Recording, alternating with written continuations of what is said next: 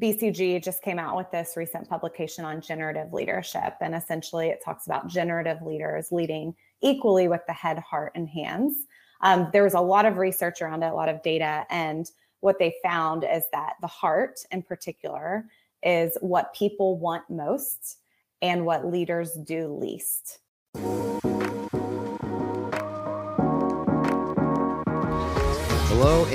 Welcome to Love as a Business Strategy, a podcast that brings humanity to the workplace. We're here to talk about business, but we want to tackle topics that most business leaders shy away from. We believe that humanity and love should be at the center of every successful business. And as always, I'm your host, Jeff Mall, and I'm joined with my co host today, Chris Petrie. Hello, Chris. How are you today? Hello, Jeff, and hello, everybody.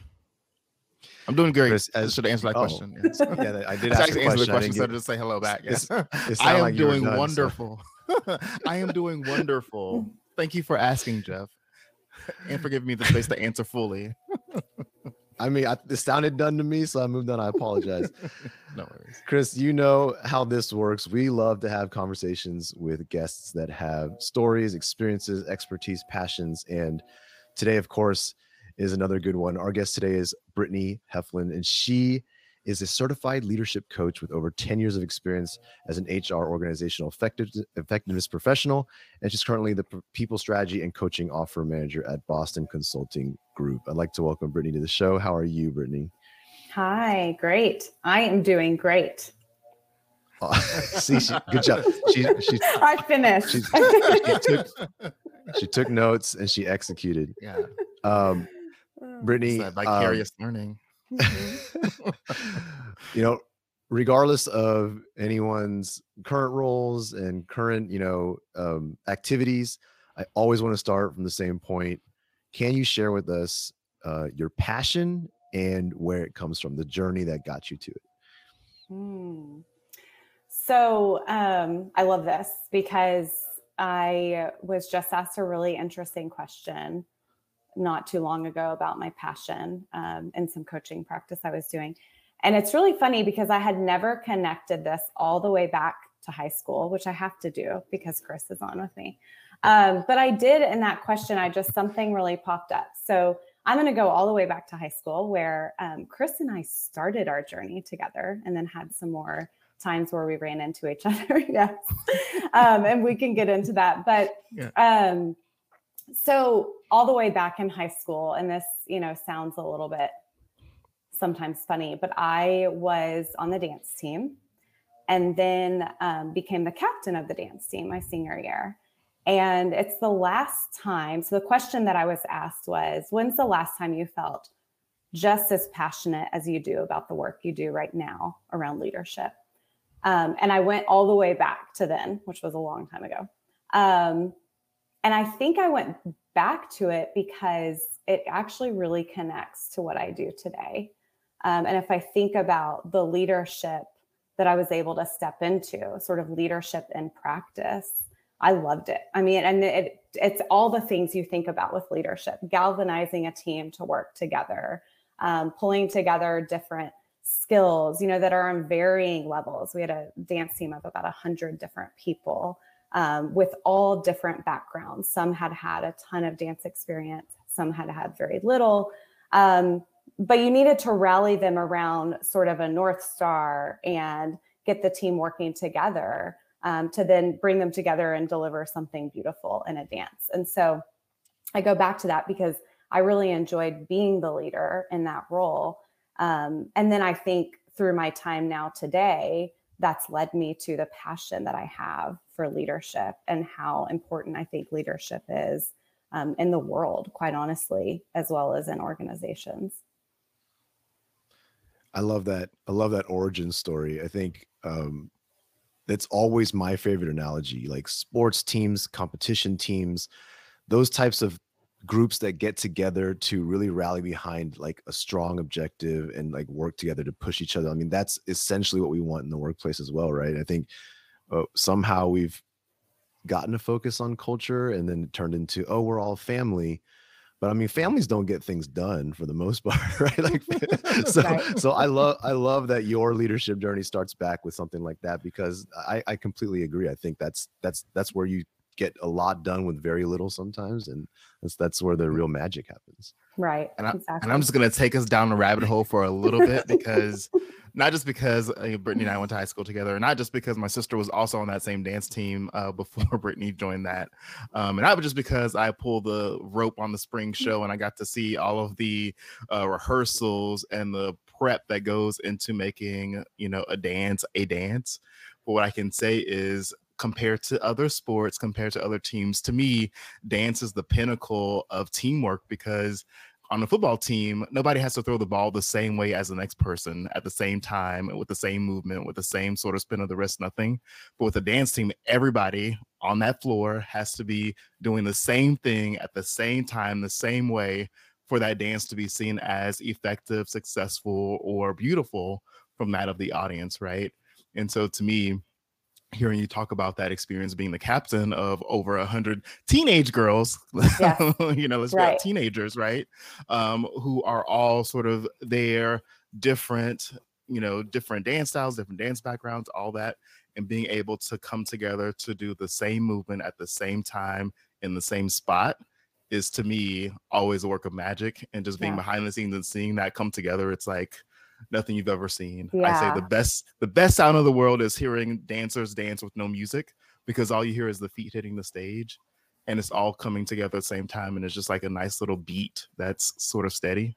That was the coolest experience from going back to that time if you if me go down that rabbit hole. and I love that. And I'll I'll add to that just a little bit back to my mm-hmm. origin mm-hmm. story and connecting the dots to what I do today is um there is a difference, I agree, from sports teams to dance. And because in sports teams, it's always um, winning equals winning the game, right? Um, and in dance, yes, there is an element of that. There's competition, but it's all judgment at the end of the day, right? It's people sitting in front and saying, "Hey, judge, I'm judging you on this." Um, and that was something. So, so to be really vulnerable here, like I was not the best dancer. I should not have been captain. Um, but I loved leading a team and I felt really passionate about pulling together the heart of a team.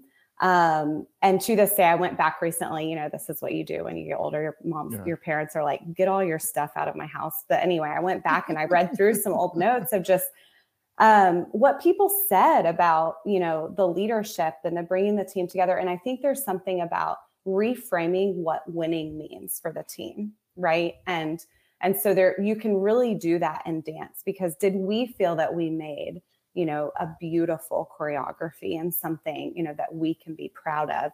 That can be winning versus did we win every competition, right? And so it's a little bit easier to do that reframe of what winning really means um, in something like dance or an art, so to speak, um, versus in sports sometimes. You, you you brought up something super important to me, which is that you know you kind of mentioned back then that oh you sh- you shouldn't have been captain because you weren't the best dancer, and that's such you know I'm curious your thoughts on that today in the workplace because you know th- should the you know should the best you know skilled person be the leader and vice versa? Should the leader have the most skills? Because um you know there are other skills at play as well when it comes to leadership right? The the skills of leadership mm-hmm. which aren't always going to be the dancing or in the case of workplace the technical skills or you know the people's all those things. So like how has that uh changed now for you that perspective? Yeah. Yeah that's such a great question and it's i'm like oh long lives the debate of you know do we put a technical person in a leadership job? Can a technical person be a leader? So i i sort of stand on the middle of this because i do think um, so for me, I learned that you can be a leader without the technical skills. And I absolutely still believe that's true. I've also seen people step into leadership roles without the technical skills and then think that they know best and not leverage your team. So really they're going into the role probably without good technical skills or good leadership skills. And then that's just um, you know, two two bad things coming together. Um, but I do think that um, you you can be a good technical expert and a good leader. And so I think that it's it's really what you bring though in that leadership and I think you have to learn how to use your team. Like so sometimes I think with technical experts it's hard to let go of that, right? And so um you know, and going all the way back to the dance world, I think you can have a really great dancer as captain.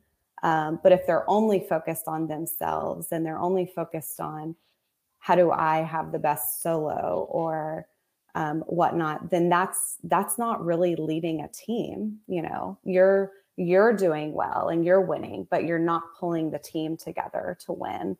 Um, and so I so anyway, that doesn't exactly answer the question, but I think I have I have sort of a flexible view on that, right? And I think there's lots of opinions in the leadership theory mm-hmm. space of technical versus non-technical leaders. Sure, absolutely. I think it's not a decided upon answer for that for sure. yeah, exactly.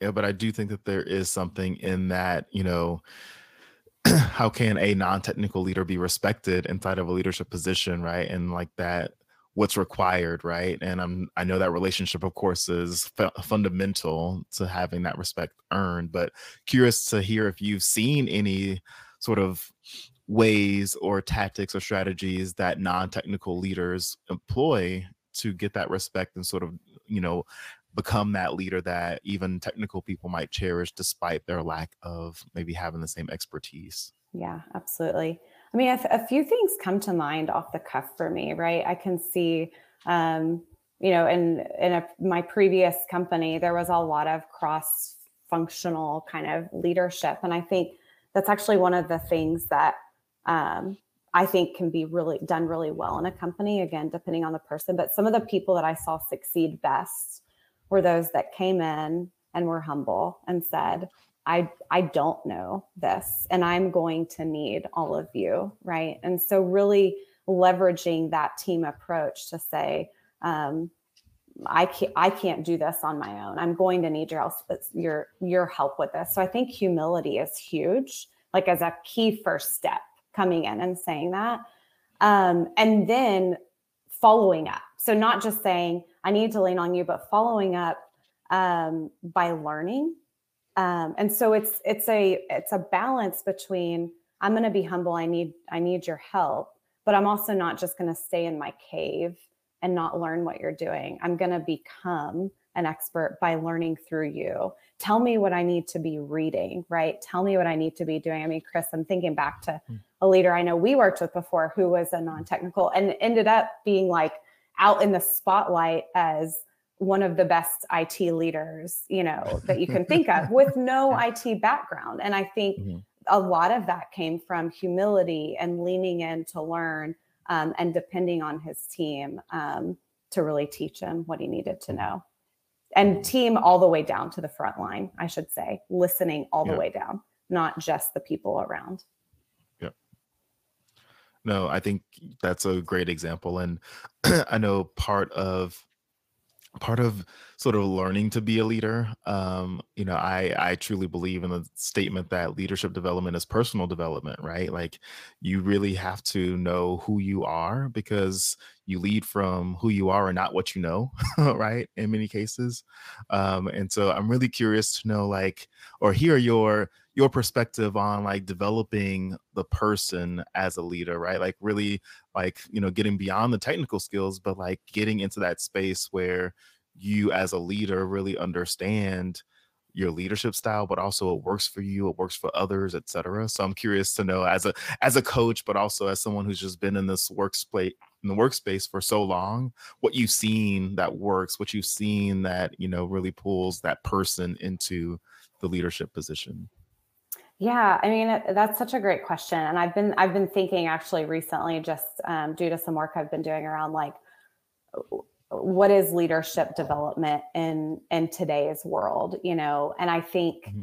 um, just just to speak like frankly, I think I think we're seeing some really cool stuff happen in that space, but we haven't quite cracked the nut in terms of what does it really take? What does it look like? I think you still see a lot of your typical um, I'm going to take the leader out of their context. I'm going to teach them how to be a leader. And then I'm going to throw them back into their day to day context and hope that they've maintained most of what they have, most of what they've learned and apply it. Right. And then there's lots of tactics to try to get them to apply it and accountability and um, coaches and all of that. Um, and so I think there has to be something. And I think some of the best leaders figure out what is my own personal leadership development journey, just like you said. It's very mm-hmm. personal. So there's tons of leadership frameworks out there, right? But I think at the end of the day, mm-hmm. it's what does that mean for me? What does that mean for my company? What does that mean for my stakeholders, right? And then so and then take time to actually sit and reflect on that and ask for feedback constantly. So like build your own plan, which is why I do love coaching because that is what it does. I mean, it's it sets you up. The coach asks you, as a leader? What do you need to focus on? What are your stakeholders needing you to focus on? And how do we work through that? And it's very much colliding with what they're doing day to day versus taking them out of their context and then throwing them back in. Um, so I think that's what it means to me. I think that's some of the best ways to do it. And I think the best leaders figure out how to do that. It's not that they attended some awesome course or this really cool experience where they climbed Mount Everest and they had this mm-hmm. enlightening and and some of them will but a lot of times i think it's just those that that really take the time to make it their own and then think about what they need to do going forward. And it's a journey by the way not a sprint. It's it's a it's a marathon not a sprint. Mm-hmm. agree. Yeah. Brittany i'm i'm curious in your you know in your experience through coaching and all the things you're seeing in the modern era like in the i guess i, I shy away from saying i guess post pandemic but yeah. essentially in in the current state of things are you seeing any like trends when it comes to leadership coaching executive coaching and things like in the leaders you work with or from hearsay? I'm just curious what's going on out there? Like what's the big what are the big problems? What are the big misses that people are not getting now and what, like where, where are you starting with people here? Yeah it's a great great question. So um, one one area that's grown tremendously i think since the pandemic is um, this element of diving into social issues right and leaders really needing to focus on that. So um, boston consulting group just came out with a new publication on a new kind of leadership perspective called generative leadership. And it really talks about this element of needing to basically leave everything you touch better. So making the world, making the people that you work with better based on your interaction. And it's if you think about it, it's quite a quite a daunting task, right? To ask people to do that.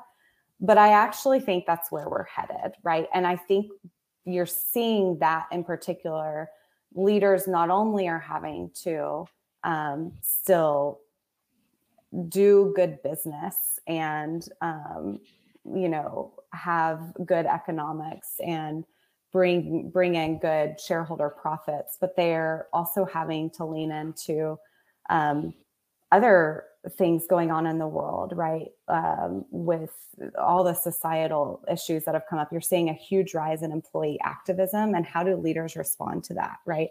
How do they respond to um, employees feeling very strongly about things like LGBTQ rights and Black Lives Matter? And how do we, I think employees, because of this world we're living in too, post pandemic, is work life integration. Everything is coming even more together and i don't want to have to separate who i am outside of work um in in work right? And so and i'm going to bring that up. And gen z by the way like is a huge i mean they're just going to rock yeah. our world. Like these leaders so the ones that are on the forefront of this and ready and prepared are going to be in the best position because gen z got no time for it. They're like bye you know? You're not doing what i want you to do. See you later. And so that's huge. I think there's there's like this um, I hate to say like old school, new school, but for for lack of better words, I'm going to say it. It's like the old school of, you know, leadership is about um,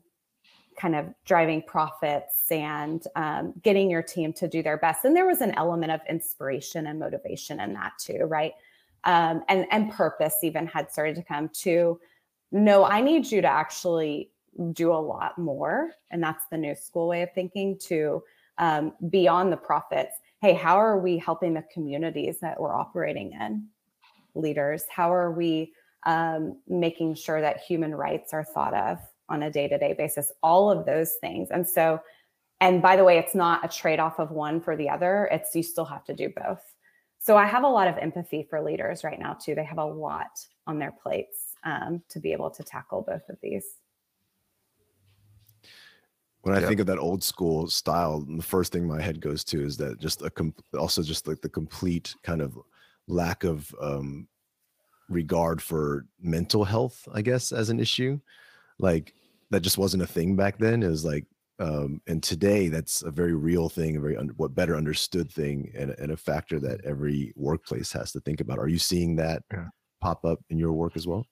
Huge. I mean, and and again, I think it's interesting how um, society trends are bleeding into the workplace, right? I mean, I think that you're seeing a rise in mental health just being talked about in general. Like, let's be real, right? 20 years mm-hmm. ago, we just weren't talking about it as much. You weren't talking about, mm-hmm. I just got the phone with my therapist and, you know, I'm, I'm doing X, Y, Z. Um, and so we're seeing, and again, this goes back to the integration between work and life. And so I think you're seeing that more. And then I think it's a question of, so then what role does, do employers play in that, right? Because at the end of the day, if your mental health isn't um, at the right state, you're not bringing your best self to work. So there's a lot of learning, I think, in that. And some employers are responding fantastically and giving great benefits and um, and giving mental health days and um, you know all of these cool things that I'm seeing. And so I think it's it's becoming really holistic in that regard in terms of how you view your employees. So absolutely, that's a big thing on the rise. Nice and I'm going to that, you know, same sort of old school, new school.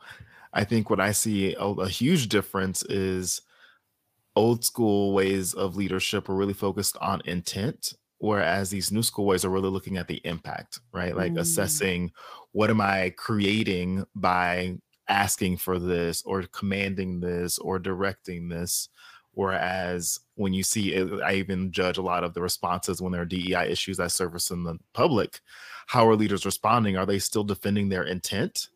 Or are they really addressing and owning the impact that they've caused and sort of finding solutions on how to move forward right? And i think that there's there's that rub that i see often in clients and i'm i'm curious to know if you've seen that or if you you know want to take that deeper and you know share examples of what you've seen in just your work and, and even some of the relationships and experiences that you've had. Yeah that's a really really great point and i think it gets back to to to the to the audience and to the mm-hmm. employees, mm-hmm. right? So if you think about um, this Gen Z, quite even, you know, the millennials, um, mm-hmm. they're, they, I don't want to make it seem like they don't care about intent, but they're being yeah. pretty brutally honest. Mm-hmm. They are holding these leaders accountable. And so I think, you know, with that, um, and story, you know, the, the stories I've seen is I, I actually I really feel for both sides. I feel for the leaders because in some ways, um, and this might sound a little old school, I do think they're in a tough position, right? You're in a really tough position to figure out everything, right? And so I think that the intent can be um, learning, right, and potentially making mistakes. So there is an element of like, how much room do we allow for mistakes to be made, and what's our willingness to. Um, to forgive, quite honestly, when mistakes yeah. are made. But, and then on the other side with the leaders, how quickly can they correct those mistakes, right? And what does that look like to, to your point on impact um, that mm-hmm. they have? So I, I think there's got to be a little bit of empathy and regard for for both sides um, with mm-hmm. this rub as you speak as we yeah. as we continue on I agree. I think that I mean it's a balancing act, and kudos to any leader that has it all figured out. I haven't met that person yet, but if they're out there, if they're listening, please reach out to us. We want to we want to speak to you. We want to talk to you. You should be writing a book. You should yeah. take over this podcast even. But um, I think that that is gonna be uh, with us for a while, to be honest, yeah. because again, when you have again, uh, was it Shakespeare? Heavy as the head that wears a crown, right? Like, mm-hmm. you know, um, when you have all of this sort of writing on you, like it's very easy to make a mistake to somebody, yeah, right? At exactly. some point, you're going to disappoint somebody, right? Yeah. Um, and you know, knowing how unforgiving sides can be, um, especially in a polarized workforce where when you add the political factors, when you add the you know social factors, when you add sort of power dynamics, when you add all of these things to the equation, these this intersectionality, if you will, um, it does create the perfect storm for all sorts of things to happen, right? Um, and you know, in talking with some leaders, we've seen that they're not always accounting for employee activism, as you brought up earlier. They're not they're not thinking about, oh my gosh, I'm going to have to, you know, answer to my own people, let alone the press or the community or the public, right? Um, and I think that's a, a new sort of crisis um, that many crisis leaders have to now think through is how are our employees now going to deal with this and are we going to create a situation where we don't have them just yes. by doing this one thing um, yes. and that wasn't true 20 years ago like you said it, like not only was mental health not a thing but the fact that your your workforce would exercise their power to not show up and take the okay. ramifications of what that was, whether yeah. that's no pay, losing a job, etc. I mean, you look at Goldman Sachs, you know, 50% of their workforce showed up yeah. when they brought people back to the office. It's like, do you fire people?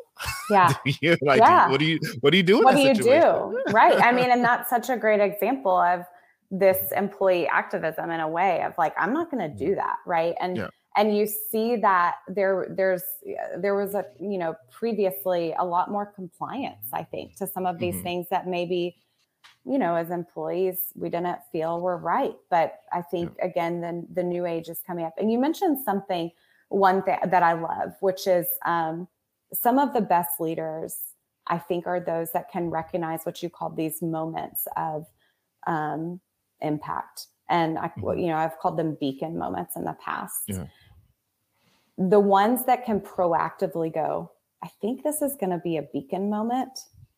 So I need to think, I need to pause, I need to mm-hmm. reflect, I need to sit in, in this for a bit before I react. Um, because it's a beacon moment, mm-hmm. those are the best ones because they usually are able to recognize that, know it, um, and then res- usually respond appropriately appropriately to where there's a positive impact or at least a neutral impact right where you don't yeah. have people walking out the door so yeah. yeah. i think those are huge yeah no and I, I, just it seems like it's such this is such a pivotal this, one this is an exciting time to be in this space because there's so so much happening that wasn't true 20 30 years ago and nobody's figured it out nobody has the, the silver bullet nobody had like even we don't our book doesn't cover everything right and i think that there's there's so many aspects of this that's so complicated so complex um and honestly moving target right like mm-hmm. as mm-hmm. society changes as the pandemic happens right like we don't know what's around the corner right you know change is the only constant and so it's just really exciting to be in this space. And so, uh, what I really want to hear from you, and this is something that I'm just personally passionate about, but for those who are listening who are not yet in what, I, what we would call leadership positions, meaning they have the formal authority as well as people management responsibility, they oversee budgets and sort of critical things related to a business. What would you advise them to really think about or consider as they, you know, potentially in the future, you know, no matter how soon or far that is, take on a leadership position, right? What should they be getting ready for? What should they be looking to grow in personally or otherwise? Yeah, absolutely. So again, I think it goes back down back to what we talked about previously, which is it's really based on the individual, right? So the first thing I would say is start by asking for feedback from those around you, whether you have direct reports or not, right? Getting into this rhythm of um, you know, hey, Chris, I just got off this call. You know, how did I do? Um, you know, what could I have done better? What did I do well? Um, like the day to day stuff, and start collecting that and seeing what themes come up um, for you, and then what you might need to work on. Um, and then I think there's there's listening to that, but listening to what's on the mind of um, employees, especially as you go all the way down to the front line and those coming into the workforce, and what are going to be some of the things that will be top of mind for them, and consider what does that mean for me as a leader? You know, how can I have an impact in that way? Um, I think I think those are are really critical things, right? So it's kind of setting forth your own leadership development plan, so to speak, and and what are the things I need to work on? What am I hearing from others? And then what are the the trends that I'm seeing? Um, and then lastly, I would say like those are the people usually to um, that can actually really have an influence on some of those top leaders, right? And be the mm-hmm. be the in between, be the conduit between sort of your um, your big employee base and your top leadership. And I've seen some people do that really well and say, "Hey, here's what I'm seeing." And and actually i think that's what sets those people up the best because mm-hmm.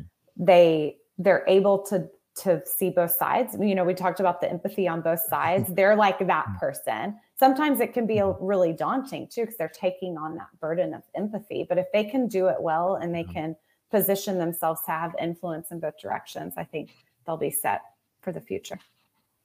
Solid advice. Very solid. Yes. Agreed Brittany, it's been a fast 30 minutes somehow. And so I really appreciate you. Like, I was like, whoa, time. Wow.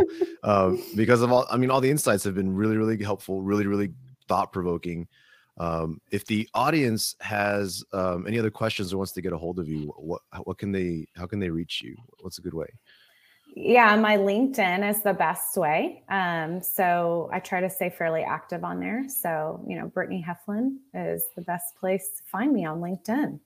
Would love to chat. I am uh, clearly super passionate about this topic. So, would love to keep the conversation going.